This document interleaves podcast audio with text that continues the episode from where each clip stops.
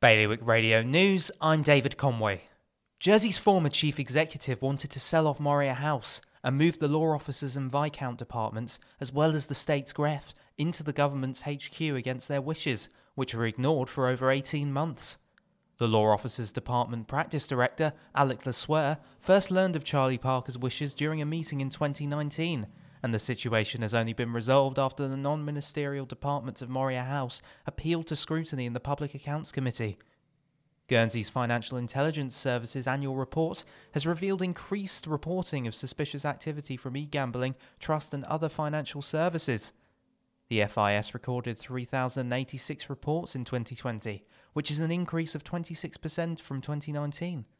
It has been hailed as good news, with financial institutions in the bailiwick bouncing back after COVID slowed down their day to day processes.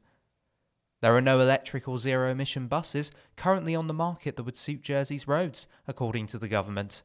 The statement followed questions about why the new town hopper service would not have any electric vehicles as part of its fleet, given the government's stated aim to decarbonise public transport as part of a push towards carbon neutrality by 2030.